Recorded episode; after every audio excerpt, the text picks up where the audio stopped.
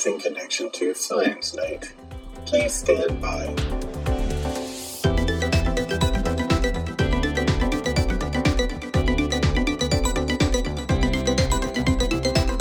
Welcome back to another edition of the Science Night podcast. My name is James, and it's just me and Jason tonight because Steffi is not feeling that great. At least that's what she told us. But all I want to say is get well soon, Dr. Dave. Get well, Jason, how you doing tonight? I'm good. I'm good. I can't I can't complain. I think it's good that the two of us can come here and talk about some things because tonight we're talking about a lost leap second and Meta's AI malarkey. In the second half, we'll have my conversation with Rufus Cochran from Indiana Sciences, where we're going to talk more about AI and maybe a little bit of Star Trek. But first, the news. This first story is a good example of how language is important when we're talking about science. Now, we all know there are 24 hours in one day. It is a fact so indisputable that you can set your watch to it. But what if I were to tell you that fact you have based every day of your life around isn't necessarily accurate? You'd be running for the hills, you'd be tinfoiling your hats, you'd be looking at some some pretty wild pipelines on the YouTube verse. But let's actually like talk about it. So with the advent of the atomic clock, we were able to measure time much more precisely, which showed us that the Earth is rotating ever so slightly than we thought.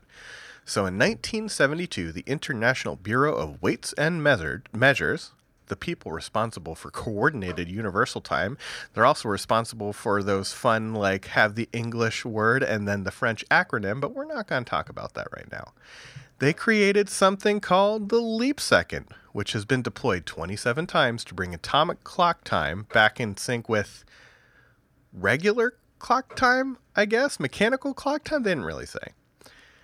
However, in our high tech world of tomorrow, time happening in an interrupted flow is kind of import- important, and these leap seconds were causing problems in lots of ways. So recently, I'm not saying this whole agency name again. We're just going to call them the Time Bandits. So the Time Bandits came together in France and voted to end the leap second once and for all in 2035 and also stop Napoleon.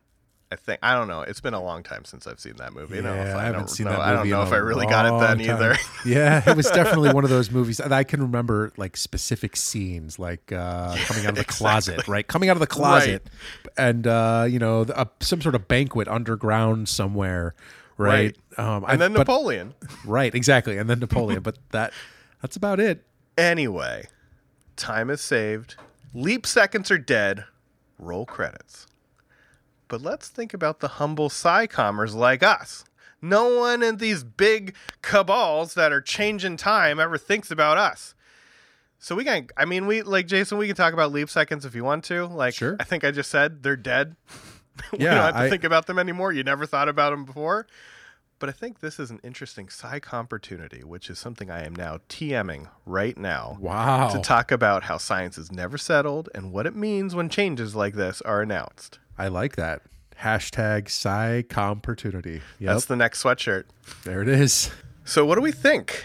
Like, they're just coming out and saying time isn't the time anymore. And people are going to deal with that in a certain way, aren't they? Yeah. So uh, this is can go probably one of two ways. One way would be, wow, that's interesting. Um, what are the sort of space time continuum, you know, effects of this, right? The consequences of all of this. And I would say it was interesting to me to read that they expect to continue to build time here. And these are these leap seconds have been inserted irregularly. So it's not like there is a pattern to it and they can predict how much time is being added, right? It's more like a vibe check. Right. It blows my mind a little bit, right? But I guess, you know, sometimes I feel a little bit peppier in my step, a little more Uh-huh. spring in my step, and some days I don't. And, you know, I guess I guess the earth is the same way in its rotation.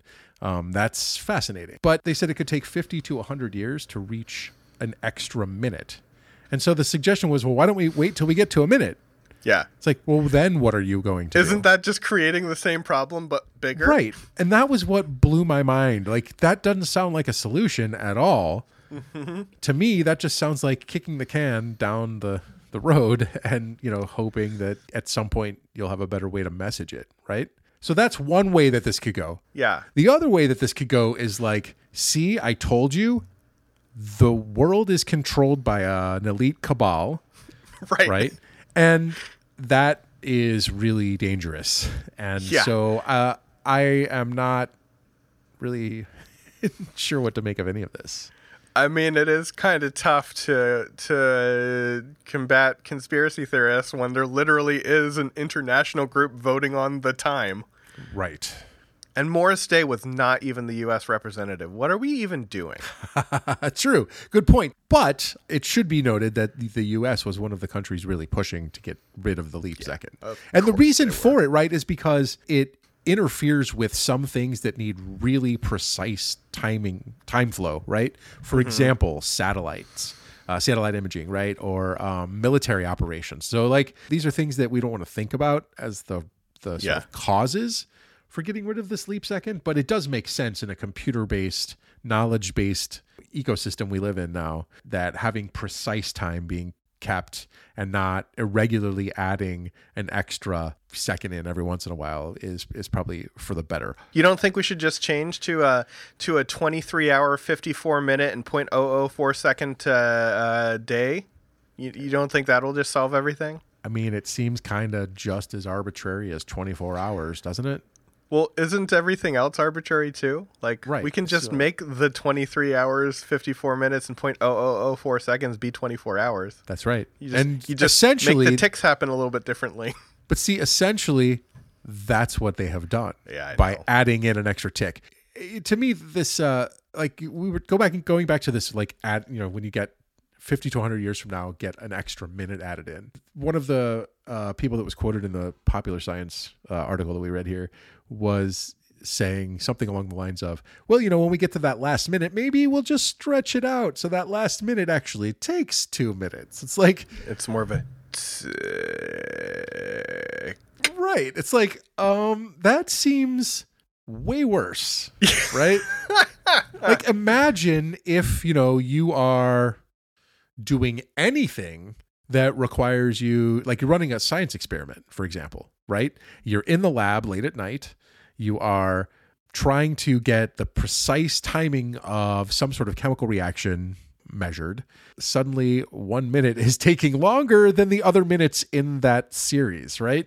Like that is just messed up, and there's no rhyme or reason to it. And that seems to that like it would be a big problem. So I don't know what the solution here is. I think this is like one of the one of those things where you know you never really realize how abstract some of these like scientific foundational things are, right?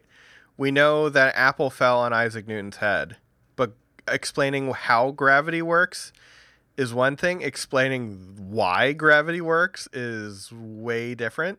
Right. You know what I mean? It's fair. No, yeah, it's fair. That's a it's a good point you make, right? But again, it's how much information does one need to understand it well enough? Exactly. Right? Right. I mean, none of us need to know how our cell phones work. We just need to know how to fix them when they don't work, right? Mm-hmm. Um, you know, what is it? Oh, we need to hard reset it, I guess, right? Did you try turning it off and turning it back know- on?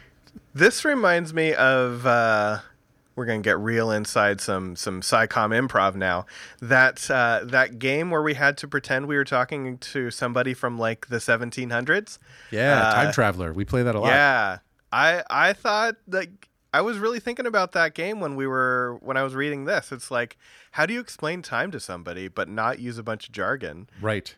So the premise of this game is you are expecting a time traveler to visit you. There are a couple of different ways to go. My favorite one is um, the time traveler is going to experience a pretty rough landing or entrance into your contemporary time, and you think that perhaps they may have broken their wrist, and so your job is to convince them that they should get an X-ray of their wrist, right, a radiograph of their wrist. Trying to explain that to someone from before the advent of the radiography of radiography is challenging. And so, you know, you have to find ways to connect with them that they will understand, right? So, oftentimes we'll, you know, we'll have students who will think about, you know, describing it as a painting or um, a way to see like a looking glass that allows you to see through your skin into your you know, inside parts of your your hand, right? And you know, that's all well and good, but still then convincing someone to get it is a different issue, right? So like Yeah. giving them the knowledge that they need, what is it, isn't always the most effective way to convince them to do something that, that you think they need to do, right? And then it comes down to empathy. How do you connect with a person in a shared experience kind of way when you have so much time that has separated you? And at the same time, like so much technology that has separated you, right? But yet you're still human and you can still make a connection. And so the ones who are most successful at convincing their time travelers to get a radiograph are those who lean in, right, to their partner and really show some emotion or offer perhaps to get one themselves to show them that it doesn't hurt and it's nothing to be scared of. Those kinds of things. And so it's, you know, it's always fascinating to me to see the creative solutions that that uh, scientists can come up with to sort of navigate this, you know, contrived scenario, but then fail to be able to to turn that around and use that kind of approach to talk about their own work that they know even better than things like how an x-ray works thinking about the game in total now and and also thinking about this article, maybe they did do a good job at showing how abstract it is by just being like, I don't know what to do.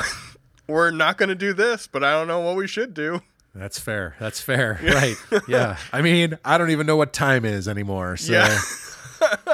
right. You know, and, and also thinking about the game, sometimes you have a time traveler that is, uh, you know, looking at it one day, one way. Sometimes you have a chaos agent from Kansas City that all of a sudden is arranging a witch trial when you talk about using technology on their, you know, just hypothetically. I, I don't know. hypothetically i'm not really sure Yeah. why kansas city had to come into this one I'm just saying that that is literally a thing that you did when we played this game in Indianapolis. Anyone who's going to communicate this this science is really like got to tiptoe through things so you're not adding to that pipeline of of conspiracy theory and misinformation and disinformation. Uh, good luck. just want to wish you both good luck we're all counting on you Speaking about misinformation and disinformation, we have covered a bunch of stories about AI and some of the unexpected outcomes on this show before. Just look at our friends and future overlords, the Xenobots, which, as of this recording, have not escaped containment. Yet. Anyway, the artist formerly known as Facebook Artificial Intelligence Research, now Meta AI, you know, the ones that have just laid off a bunch of people, tried to solve the issue plaguing researchers that there's just too much dang data and it's tough to know where to start. So they came up with Galactica, a new AI driven search engine that, according to the launch day press release, can summarize academic papers, solve math problems, generate wiki articles, and much, much more. They didn't say if they could like toast bread or anything like that, but honestly, they could have slid that in there and just see if people were paying attention. right or you know perhaps galactica could have done it itself Yeah. After playing around with the program, testers found out a bit of a problem. The answers it returned to some basic questions were at best nonsensical and at worst tailor made to be turned into misinformation campaigns. One user even went so far as to call it a random bullshit generator. So here we have another beautiful idea that was created to make things easier for humans that, due to a variety of issues, just make things muddier and harder to sort through. All of this has happened before. All of this will happen again. And that's where Steffi would just uproariously laughter because I made a Battlestar reference. So hopefully, hopefully she listened to this and and was like, "I've taught them. I've taught them well." you should just put it in put it in Yeah, exactly. um, so yeah, what do we think about this? Best of best laid plans of mice and men's oft go awry, right? Right. I this is frightening. Frightening, but also like, you know, I understand the impetus for it. But what to me is most frightening is that this doesn't, you know, the meta version here um, of so Galactica doesn't have the kinds of filters on it that would prevent um, sort of bad information being um, aggregated in a way that could be harmful to others, right? Whereas other AIs do put filters in place like that. That is absolutely the meta MO though, right? So. Go fast, break things. that's right, exactly. Um, I get it.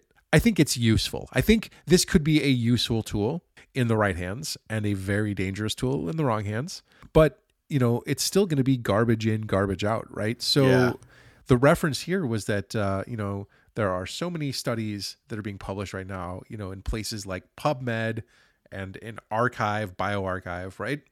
Some of that is preprint, which means it hasn't been through the peer review process yet. And so, of course, you're going to get conflicting information, you know, in places where you don't have peer reviewed science butting, you know, up against the peer reviewed science.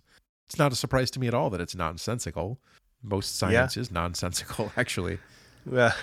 Let, let's look at one of the actual like results that were were listed. So somebody asked Galactica if vaccines were harmful, and it returned a bunch of articles, and the answer was studies show no. Studies show yes. Studies show no. And it just repeated and repeated and repeated. And it's like uh it's like one of those logic questions that you uh, end the uh, robot apocalypse by having all of their minds explode, right? It just kept going back and forth on itself. Get like uh, Billy Beane to head these projects up to put the appropriate weighting behind these these articles. It's really going to be hard to sort of separate the wheat from the chaff in this one. It's hard for me as a scientist sometimes to to determine what is better science than other science, right? I sometimes need to go and figure out who's citing which papers to try to figure out which is the more acceptable or accepted areas, especially in areas where I'm not an expert. For an AI, I can't imagine that that problem is going to be an easy one Right. to overcome, right? It's not easy for me. Um, I'm sure it's not easy for Steph. You know, well, maybe it is. All she has to do is write her own, read her own. I was gonna say, there's She- only she's the reading 10 the best stuff, right? And Yeah. also, she's like, you know, she's the top of her field. So, um, and she can just go look at the tokamak. Is it spinning or not? I don't know how they work. She hasn't taught me yet. right, right. That's true. She, yeah, is it pink not, yet? It's clear we have not in, we have not been invited there yet. Like, actually, not even formally invited, or even informally invited. Well, I mean, technically, she said anyone from the public can go and get a tour, and we are nothing if not the public. That's true. No, you're absolutely correct. She she is very welcoming of the public, but you know, just a little like, uh, hey, James, Jason, you want to come to the Tokamak? It's always a hard sell to be like, "Hey, James, Jason, you want to come to Wisconsin?" I mean, right, but if there's a Tokamak involved, right? That's true. I mean, she does, did it- It does change things. Right, and she did say, I believe, that she would allow you to be on top of the Tokamak even but I not think when it was on. she was actually expressly said no, that I was not allowed to do that. No, she said you were allowed to be Oh, on top of it, but not when it was on, I think. oh, and I said that was lame, and what's the point? Yes, I that's right. That's not how you become Dr. Manhattan. That's right. No, that's true. That's true. And that is not how the Flash is originated. Right? Exactly. Right. How are we going to become a league of superheroes if we're not allowed to do crazy things on Tokamak, Steph? I like how this is just completely turned on its on its head. Uh, just like just like it's gone through the meta AI generator. So you know what the meta AI generator reminded me of? That uh, that autism answer reminded me of the Trump COVID briefing about shining bright lights into Yeah. Right? Mm-hmm. It was like Yeah. totally nonsensical. Those were the days. and, and drinking bleach. Drinking bleach, right?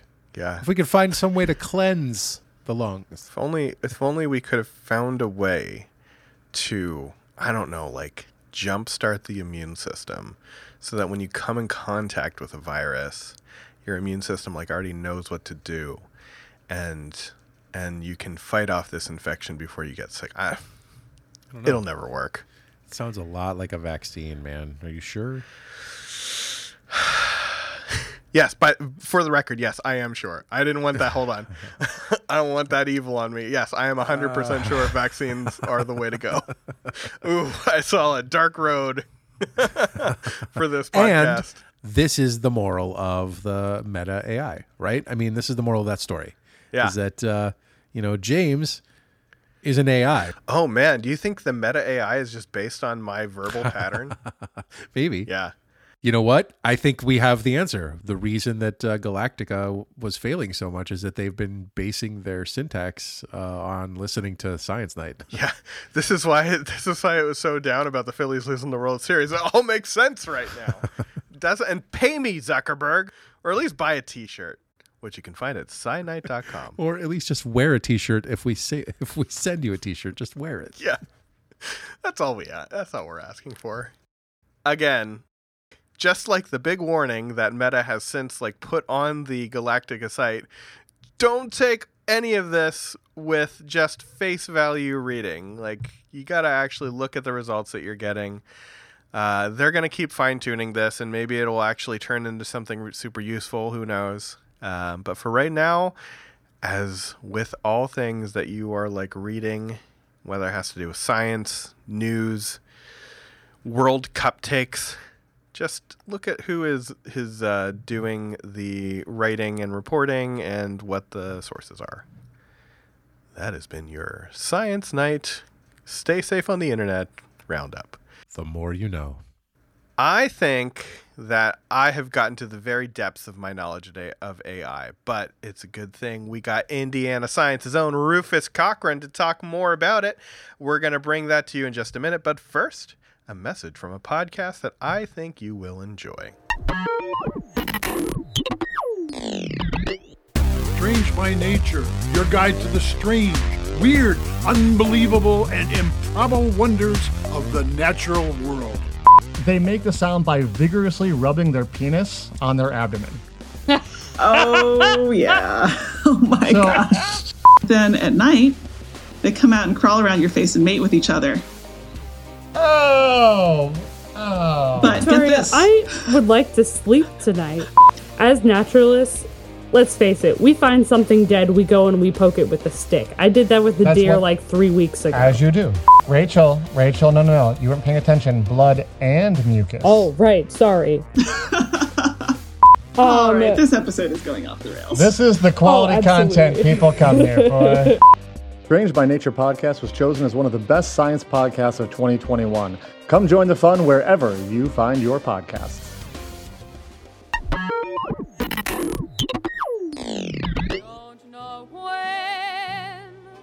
But I know we'll meet again some sunny day.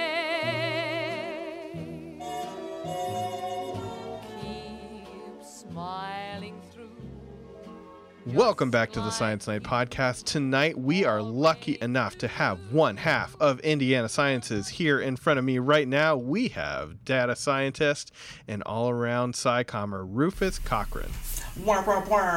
Yeah, there we go.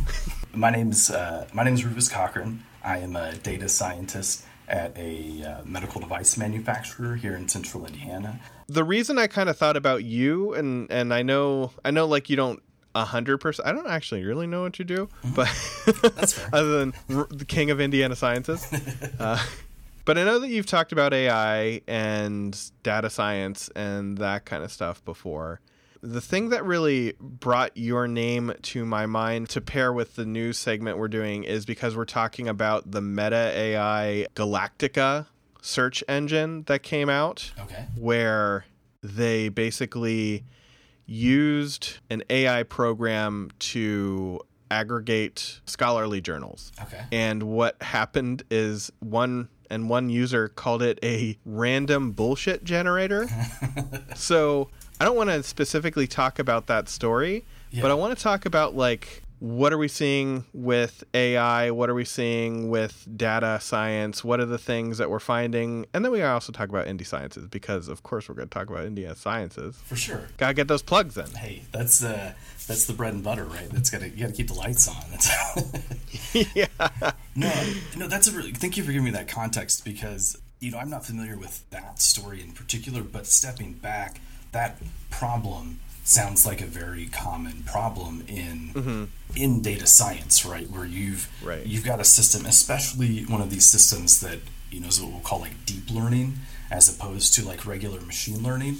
One of the challenges that can come out of those deep learning models is that they're they're usually a lot more uh, what I'll say like black box than your other solutions, um, and that's because what you have is a a system of artificial neural networks that that train themselves essentially if we take that at a really high level on the just highest level of parameters of what you're looking for. So you give it a very high level set of rules and then as it pulls in all the data related to the thing you you allow it to tune and build its own um, models to try and find that solution right? And so the challenge is in the in the way that you define the rules in the data that you select um, for this model which is usually unsupervised learning as opposed to supervised learning um, which is i train i kind of like manually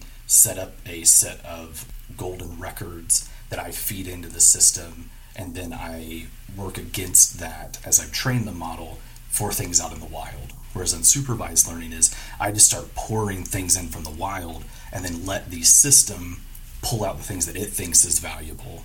And then it I interpret those decisions, I interpret those out, outputs from the system, right? So supervised versus unsupervised learning there. But with these deep learning systems, right, you have more of a black box. It's generating those um, those models, and it's harder to to tease out the direct correlation between you know inputs and outputs, um, which is you know one of those challenges.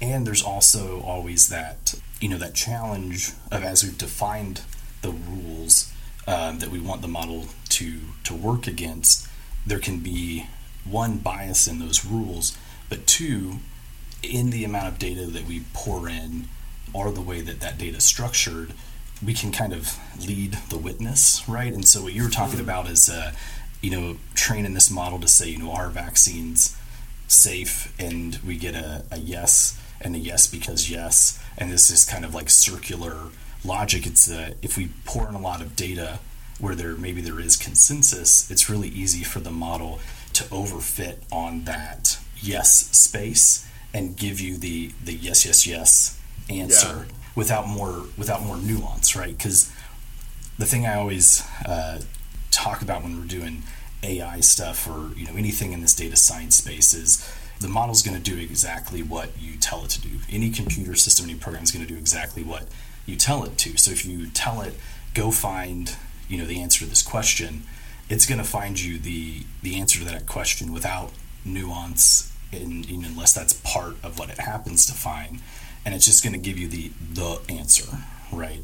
Um, it we a lot of the times project a lot of our human values or we anthropomorphize these systems when in reality they're just they're very sophisticated pattern finding tools right they, they find a pattern they find a thing and then they tell you that but we like to say oh this algorithm is bad it's good or it's telling us X or it's doing this thing. And it's like, no, it's just doing what it was programmed to do.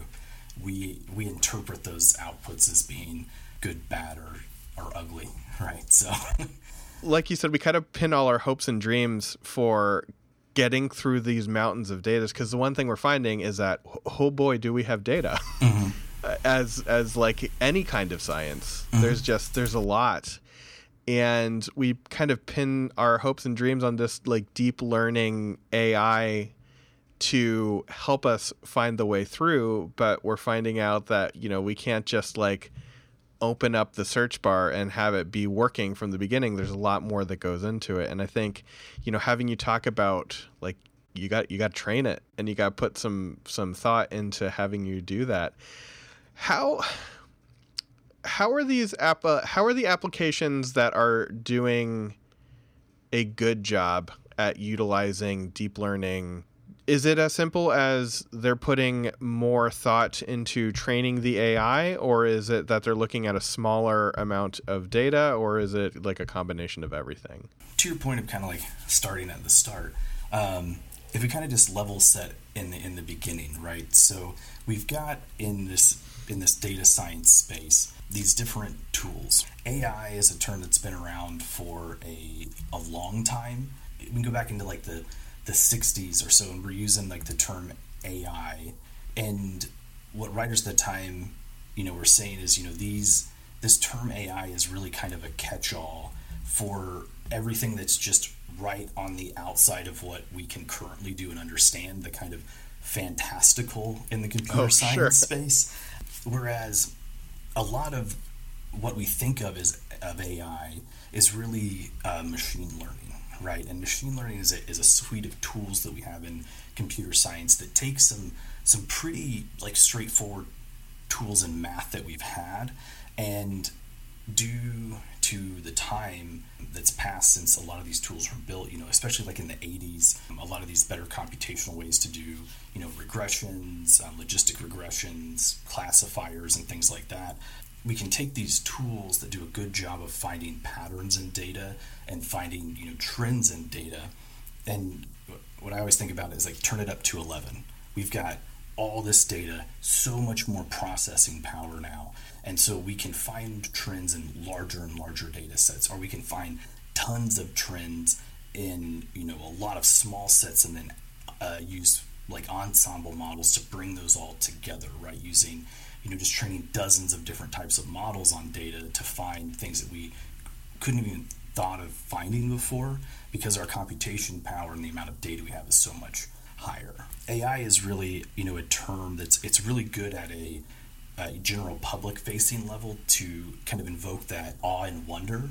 Um, it's also, I'll just, you know, spoiler alert, it's really good uh, to aim at like middle management and company leaders uh, if you're a consultant, right? Um, Yeah. and and so what I always kind of joke of is you know if if you're if you're selling something an idea or a product it's AI if you're if you're actually over here explaining the solution it's usually machine learning. And uh, machine learning is just a lot of those tools from math that you know aren't super sexy right? Like oh you know regression or whatever brought to bear on really large data with uh, a lot more powerful processing. Because you know if you, if you come into a meeting and you you tell your boss like hey i'm gonna you know take a regression uh, over this time period and i'm going to repeat it at multiple intervals and then integrate between it you know across the moving average. They're like i'm already asleep johnson.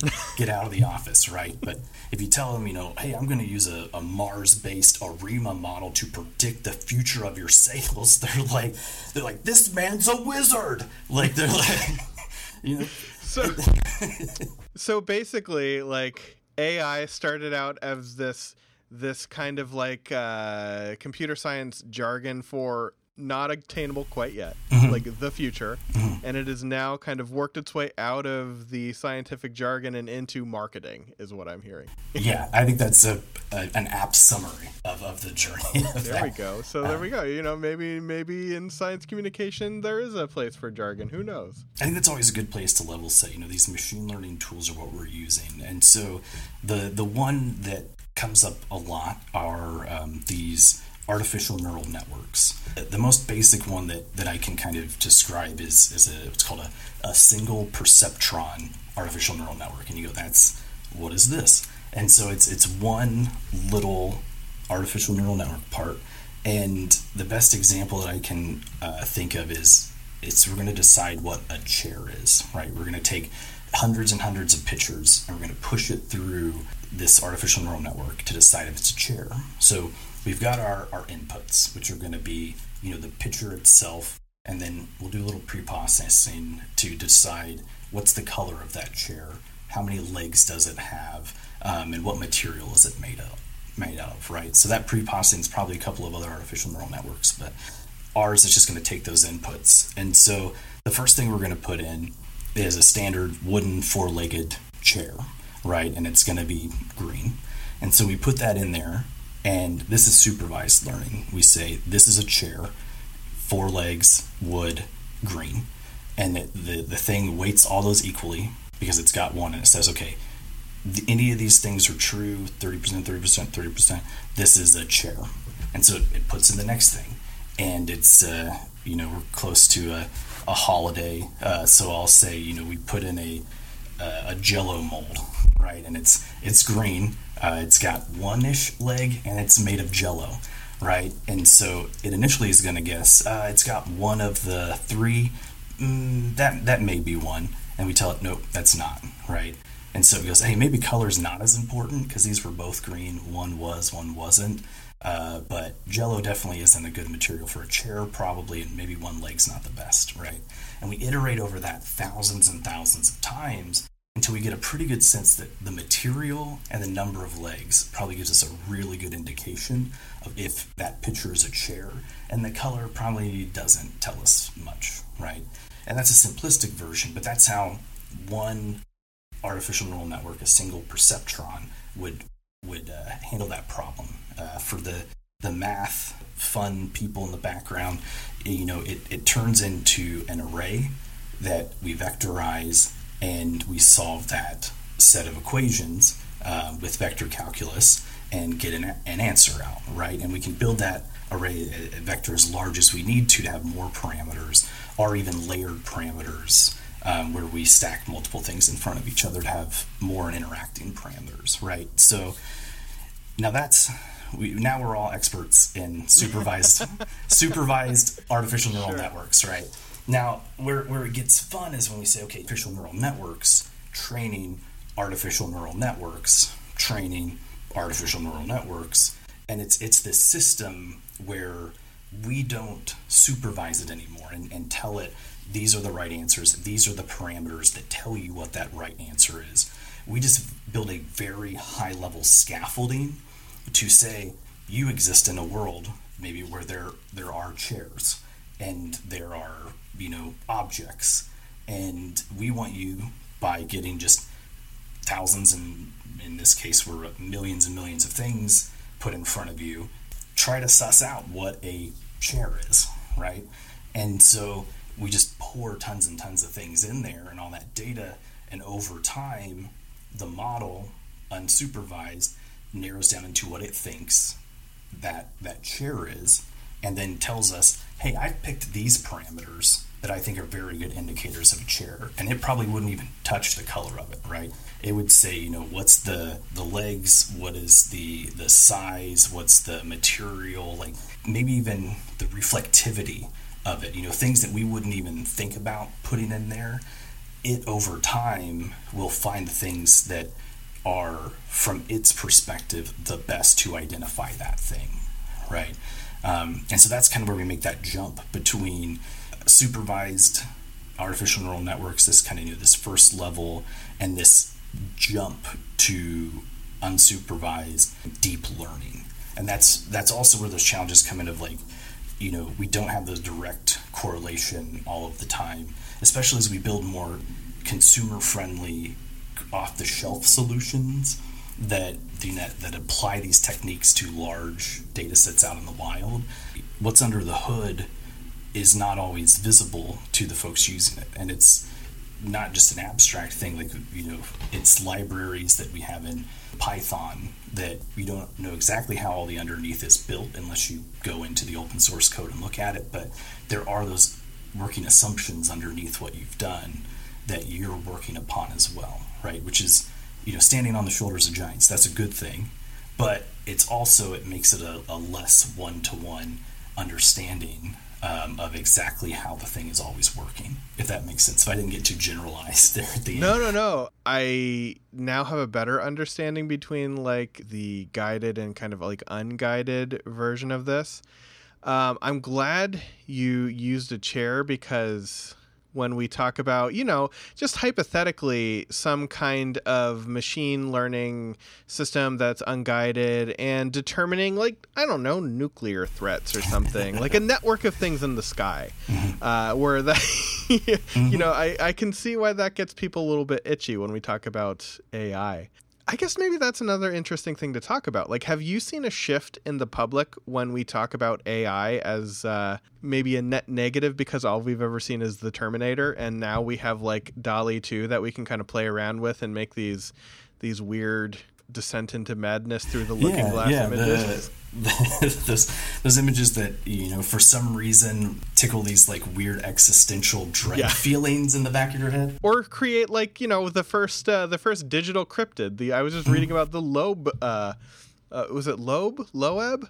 Uh, I've not don't heard of this, we'll, but that we'll uh, put a link. Yeah, yeah, yeah. okay. We'll put a link on this website. You, you got you got to check it out. It's it's nightmare fuel. Yeah, it's it's funny. I um, I do do a talk sometimes at Starbase Indy, a Star Trek convention here in Indy, and one of the things that I like to talk about is you can see kind of the the general vibe that people have about AI across the generations of Star Treks, right?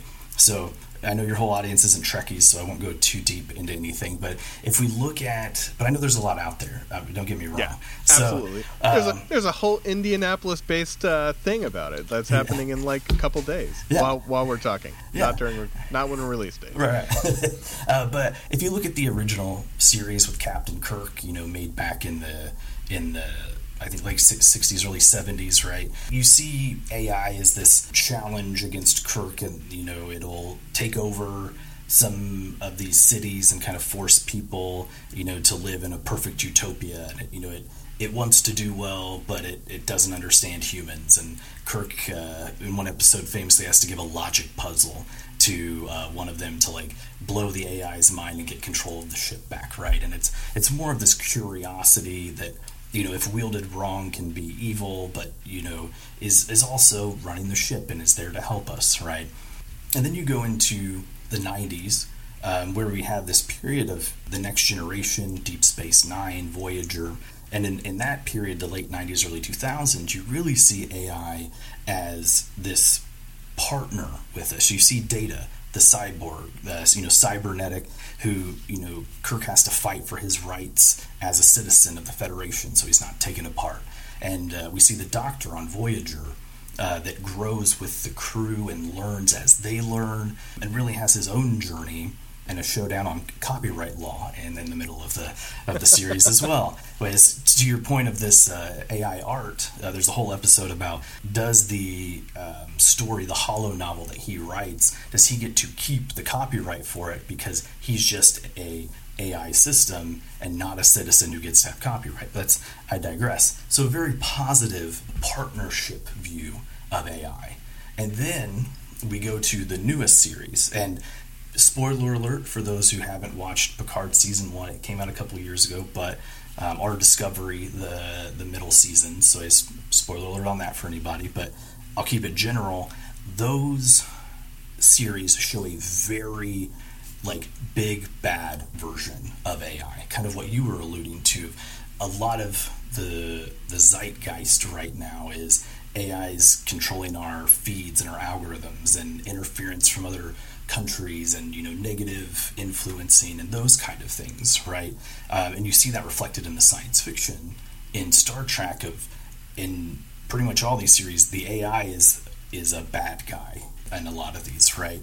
And so I think to your question, yes, uh, just if I use my Star Trek barometer, we've seen a, a very positive view and a very negative view of AI, and I'm using my air quotes for the previous discussion on that, right? Of AI being this bad thing today, right? And I think, you know, it makes sense because science fiction art is a reflection of the feelings of the people in the society, and you know, it's a art's kind of an emotional history of a period if we think about it, right?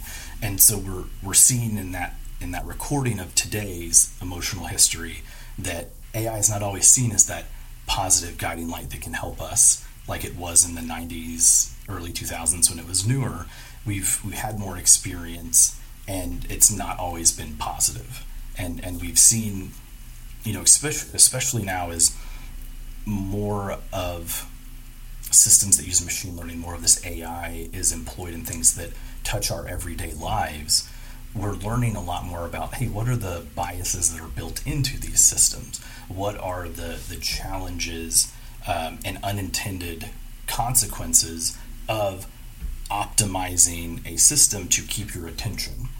Because, like, uh, I kind of mentioned before, one of my favorite things to say is computer science, you know, data science, these systems are going to do exactly what you tell them to do and they don't care about the method of getting there, right? They're just looking for an optimal solution. So if you tell a system, here are the the overall rules, your objective is to keep people's eyes on this screen. It's going to do whatever it finds as optimal to do that. Unintended consequences could be you're going to pull on some of the worst subconscious and emotional strings in humanity to keep people plastered on that screen. And it's not because the system is bad or you know the algorithm wants to hurt us, right? It's doing what it was programmed to do.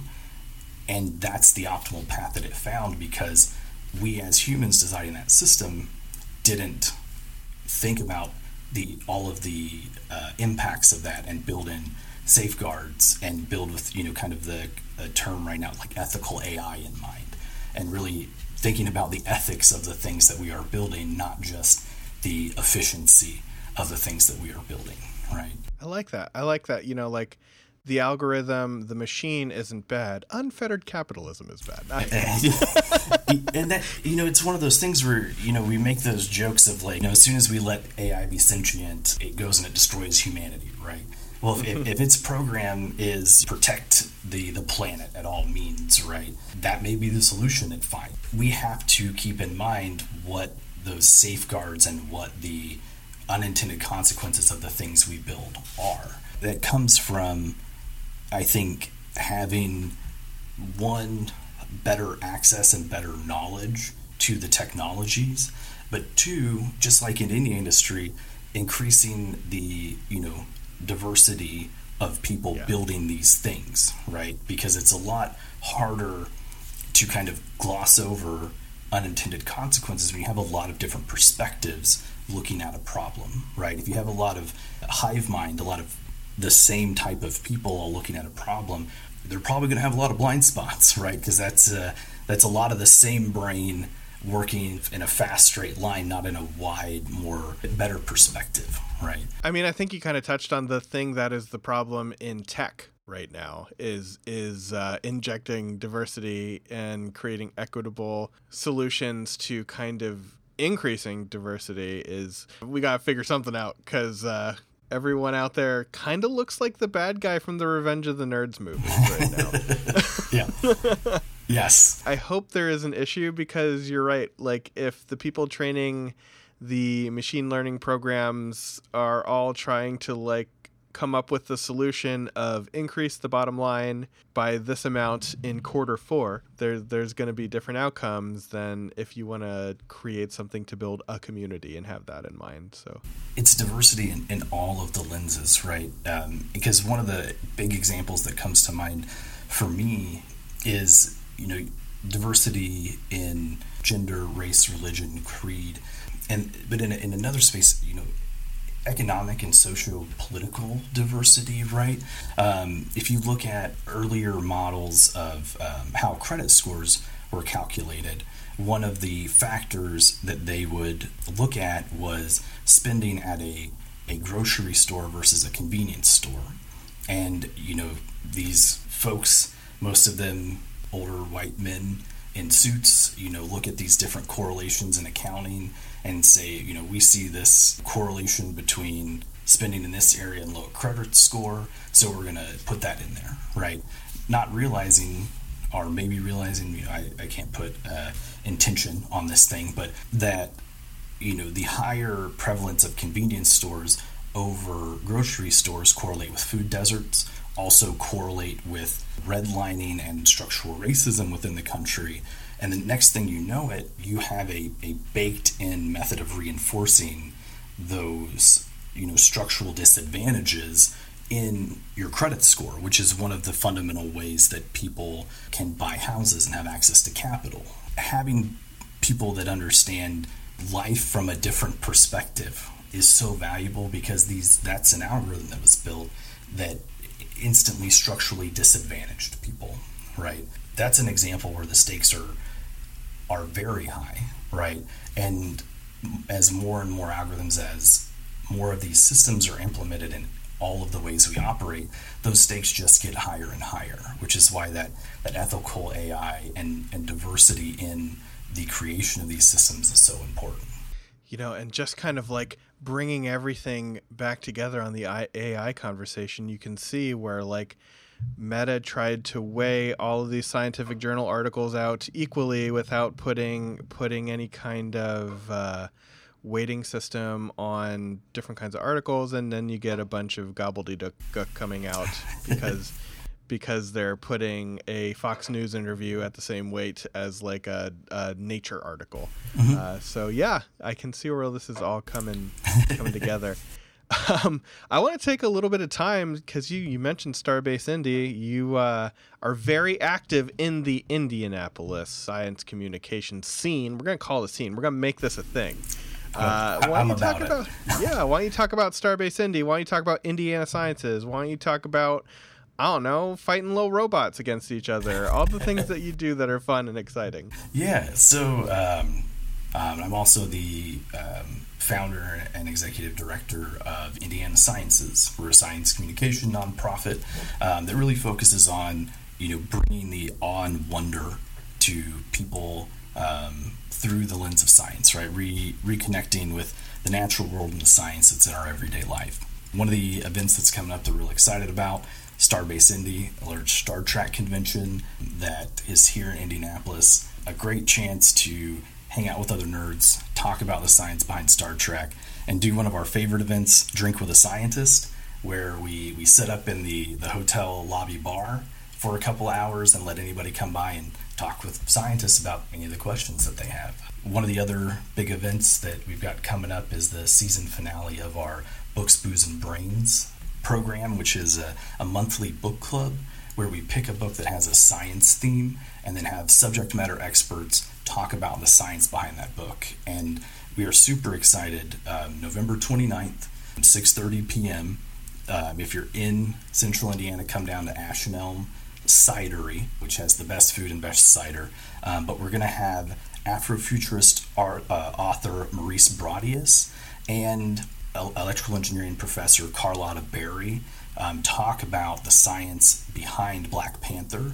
And it is going to be a blast. We're doing the um, Chad Priest arc of Black Panther and the Ta-Nehisi Coates A Nation Under Our Feet arc, and both of those one are just great graphic novels, um, great things to read. But Carlotta and Maurice, we've had them at different Indiana Sciences events before. They are amazing speakers, very knowledgeable, and a ton of fun to listen to. So if you check out any of our social media at Indiana Sciences, you can find it live streaming November 29th at 6:30 p.m. Eastern Time. I am going to promote the heck out of that and definitely be watching on the live stream. And why don't you just follow all the Indiana Sciences stuff all the time? We love Indiana Sciences and we also love going to Gen Con. Why don't you talk about how like you started talking about the science of science fiction at everyone's favorite tabletop convention? Yeah, so um, we do a series at um, Gen Con, um, at Indy PopCon, Starbase Indy, at a lot of the different conventions here in Indy called the Science of Science Fiction, um, where we get a panel of scientists, uh, each with you know different expertise, and let them talk about the science behind your favorite you know, TV shows, games, um, series, anything that's in you know that realm of you know science fiction, fantasy. Um, talk about the actual science behind it, and that panel is one of our most uh, successful. We do it at a lot of different conventions, and we were super honored and really happy to have you guys, the folks from Science Night, come out, hang out with us, and do not one, not two, but a three part series on Gen Con. Really amazing episodes, by the way.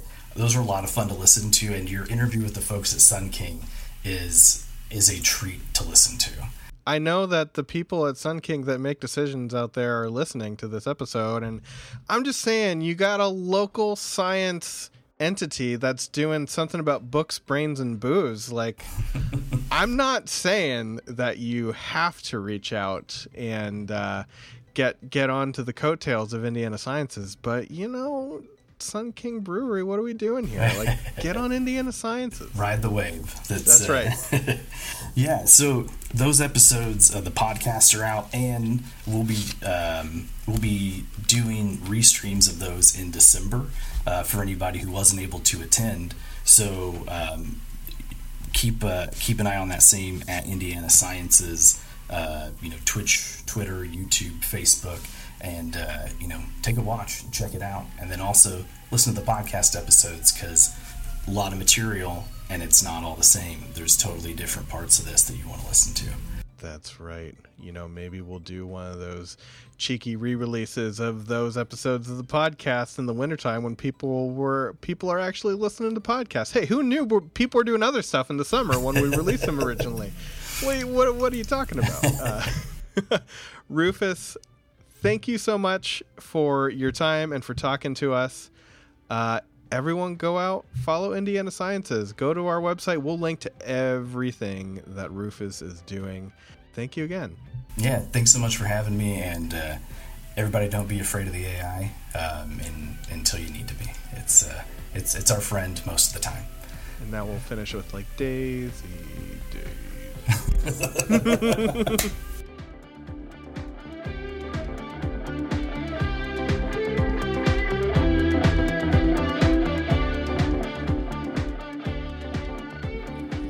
have made it to the end of another edition of the Science Night podcast.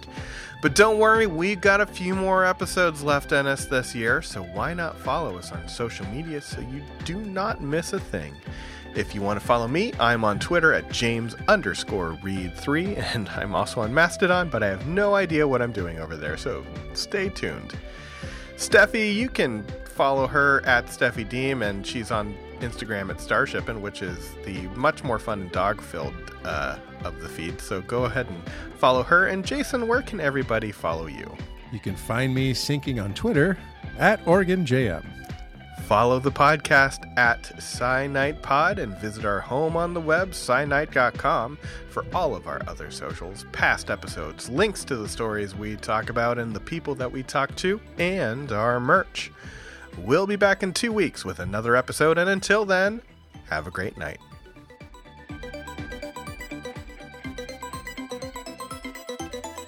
The Science Night Podcast is a proud member of the River Power Podcast Mill. To find out more about our shows, go to riverpower.xyz.